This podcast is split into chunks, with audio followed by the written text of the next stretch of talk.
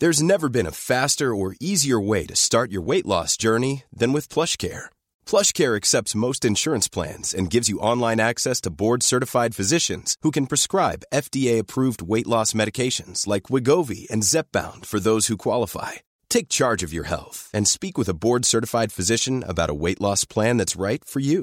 Get started today at plushcare.com slash weight loss. That's plushcare.com slash weight loss. plushcare.com slash weight loss.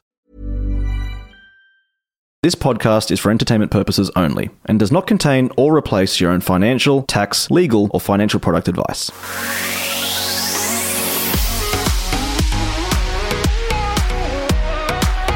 Hello, Australia. Welcome to My Millennial Property.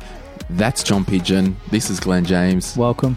Thanks, John. Thanks for having me. Hey, thanks to Wellman Finance for bringing this podcast to you every week. Thanks, Welly and the team at Wellman Finance. Splendid job. One of the biggest things, like if I'm speaking from a consumer who has a mortgage and other people in the Facebook group, when they think about mortgage brokers and mortgages, one of the biggest myths out there is that I might need to pay more if I use a broker. Yes. And what do I mean by that? Well, I mean, if I went straight to a bank or a lender and they said, Glen, your mortgage rate, if you took it with us, is 2.92%. If you went to a mortgage broker and they recommended that exact same product that you went direct with, it would be the exact same interest rate. Hmm. So that means why wouldn't you use a mortgage broker that can look at a variety of different lenders based on your situation? Yes. As opposed to going direct yourself and doing all the legwork. Yeah, and and probably furthermore to that is is they a lot of brokers or good ones at least get some gold star ratings with with lenders, which means they get quicker turnaround times as well. More, more than the, just the average Joe inquiring. I know with all that uh, COVID crap that was going on and blah, blah, blah, and probably still is uh, in the main, some of the lenders, like turnaround was eight weeks. Yeah, crazy. Where some mortgage brokers still might have a 24 hour to 48 hour turnaround. Yeah, So correct. And they're doing the legwork, aren't they? Totally. So thank you to Wellman Finance for supporting my millennial property. You can go to wellmanfinance.com.au forward slash M3. Now, John, duplexes um, as a strategy, duplexes as a first home buyer. There's a question here from Sam. I think it was in the Facebook group. I wanted to ask if you would be interested in talking about duplexes as an investment strategy for first home buyers or investors. Specifically, is building a duplex from scratch a safe bet? Should I borrow large sums of money and run the risk? This question and or anything else duplex related would be amazing and useful for a podcast episode. So Sam, this is for you, buddy. Your wish is our Sam, command. if it's Samantha. So let's start with duplexes as a concept. Yeah. Is a duplex generally only one level? Because I was under the impression, see, there's three two story townhouses here. Yes. I was under the impression that these three weren't duplexes, they were townhouses. Yeah. Because I thought duplexes were one level. Well, simply put, duplex is two, triplex is three. Oh, in terms of the Number. actual the amount. So Yes. it's if there was two townhouses of two stories, Yes. it would be a duplex.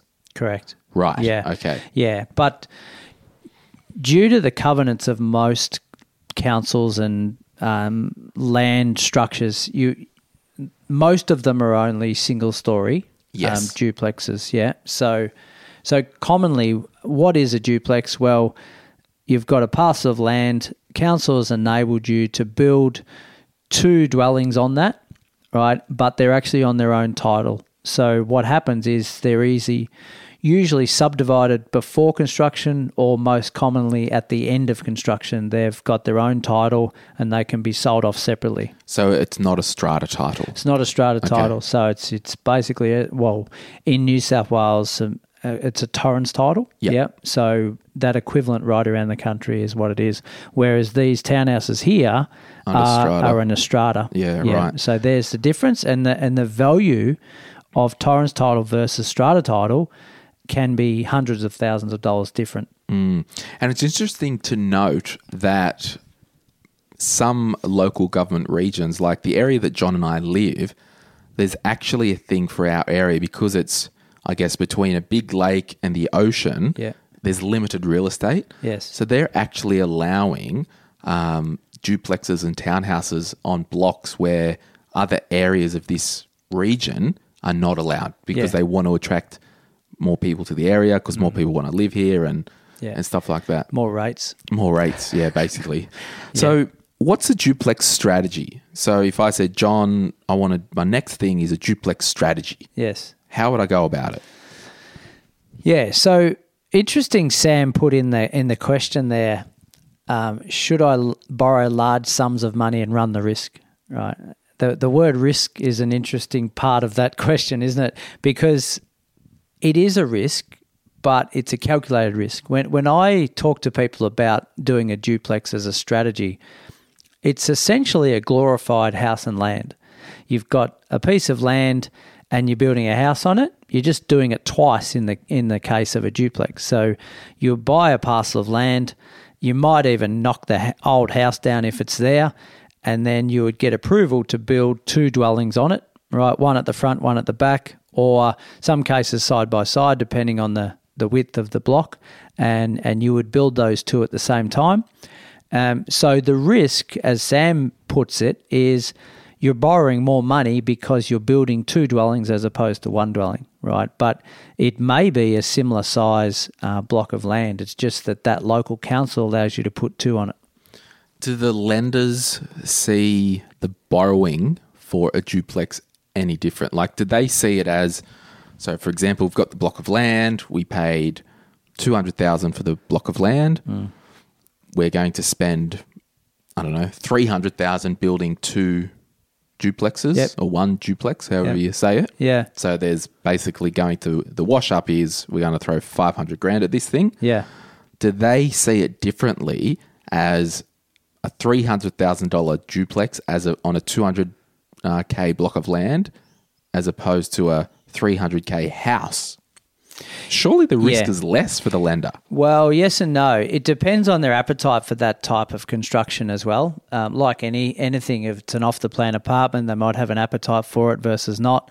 So it depends on the lending conditions at the time of that specific lender. And again, coming back to having a good mortgage broker, that's one example. But um, generally speaking, there is more of a risk to them because they're shelling out more money or lending more money to the the owner to build those two dwellings. So when we're looking at duplex opportunities around the country right now, you don't see many good opportunities that that are under 650 700,000 as a total uh, build.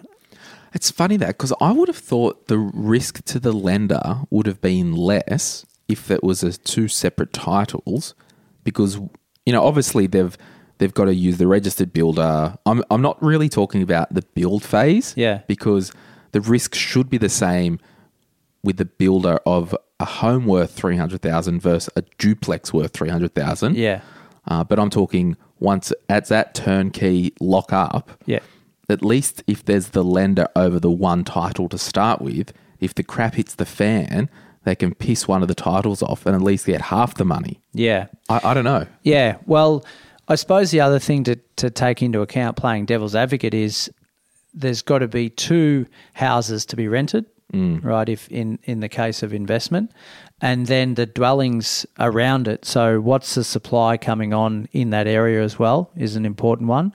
Whereas if you were to do a duplex in a built up suburbia like here, um, reasonably low risk, you would presume, but banks will I would say, and, and when I talk to clients about doing a duplex strategy, make sure you have 20% deposit for, for ease of lending because it is a bit more It of just a. opens the door a bit more. Yeah, it just gives you a, a more green light um, position when it comes to, to talking to the lenders. So, in the example of a 700k spend, you'd want to have 140 plus costs up your sleeve.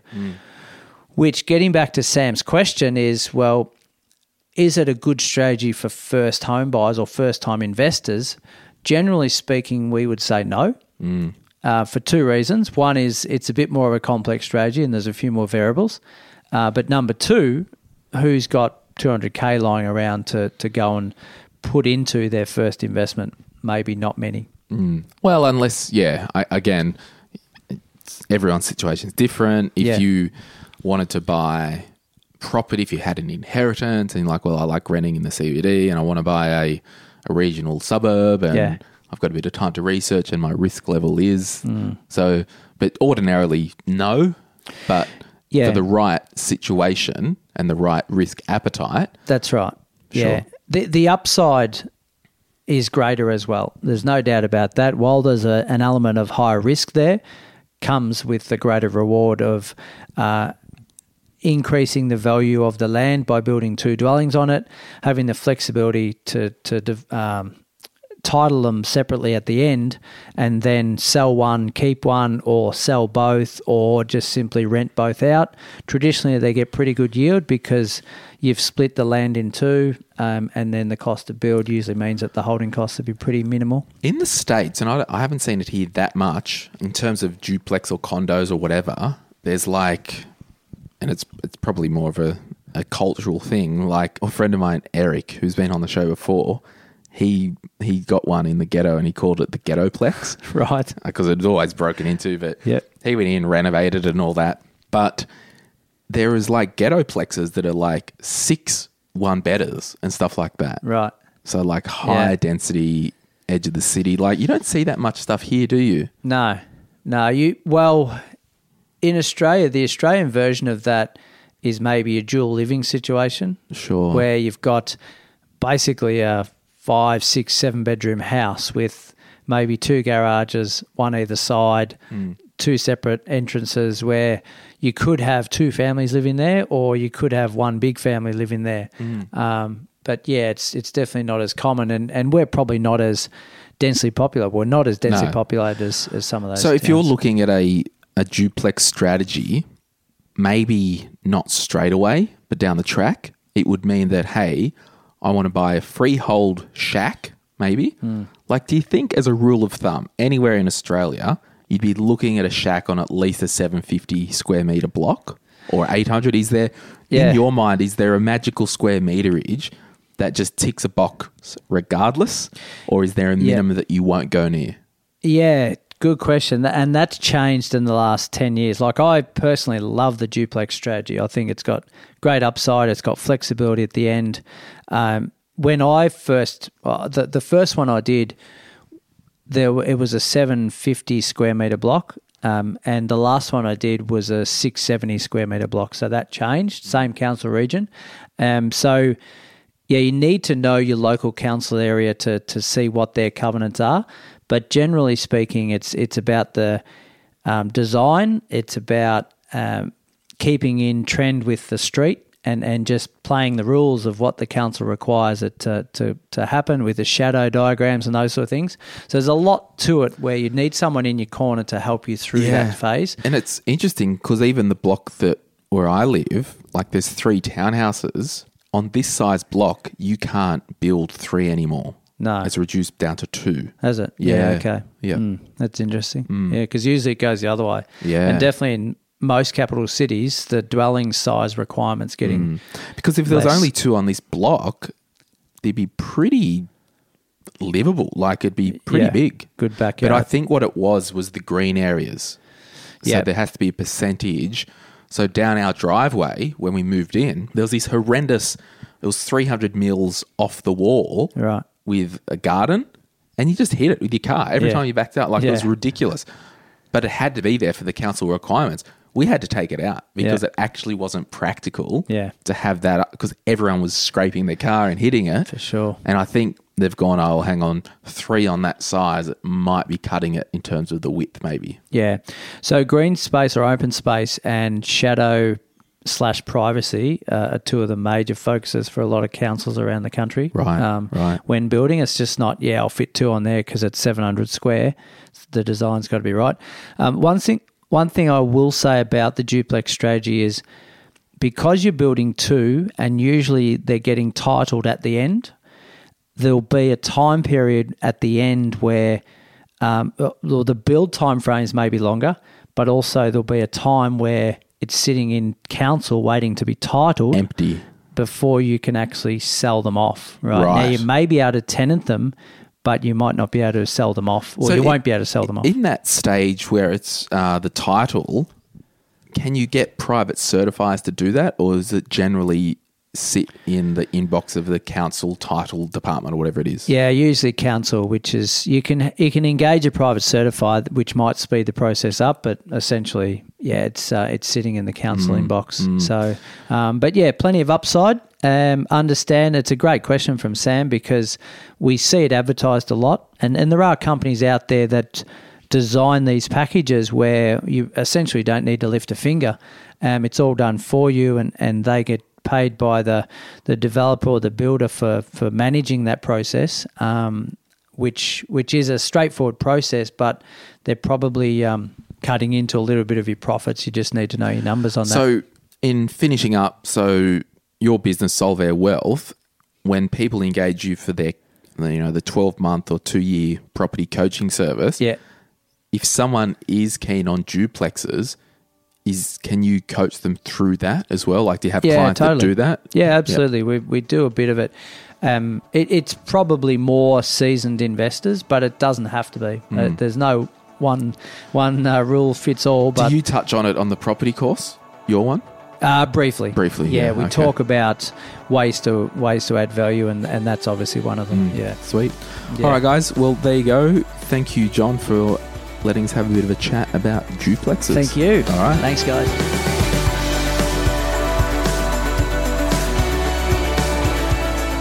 Special thanks to Wellman Finance, our podcast partner. Sean Wellman and his team are available to coach you through your property journey, even if it's your first time. With expertise in investment and home loans, they're in your corner providing education and support as you take each step. For more info, check out wellmanfinance.com.au forward slash M3. If you want to really turn up your property, education, and information journey, make sure you check out the Solvere Property and Finance Academy. This is an amazing online resource that John has put together. It's to empower and to give results to people who are either first time buyers, whether for their home to live in or an investment property, or if you're a seasoned property investor. This online academy is for you. Check out the link in the show notes, it will change your life if you let it.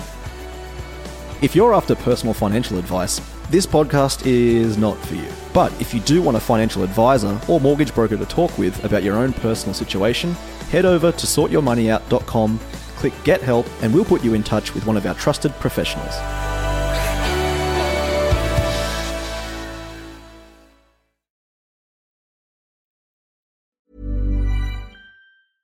Mom deserves the best, and there's no better place to shop for Mother's Day than Whole Foods Market. They're your destination for unbeatable savings, from premium gifts to show-stopping flowers and irresistible desserts. Start by saving 33% with Prime on all body care and candles. Then get a 15-stem bunch of tulips for just $9.99 each with Prime. Round out Mom's menu with festive rosé, irresistible berry chantilly cake, and more special treats. Come celebrate Mother's Day at Whole Foods Market.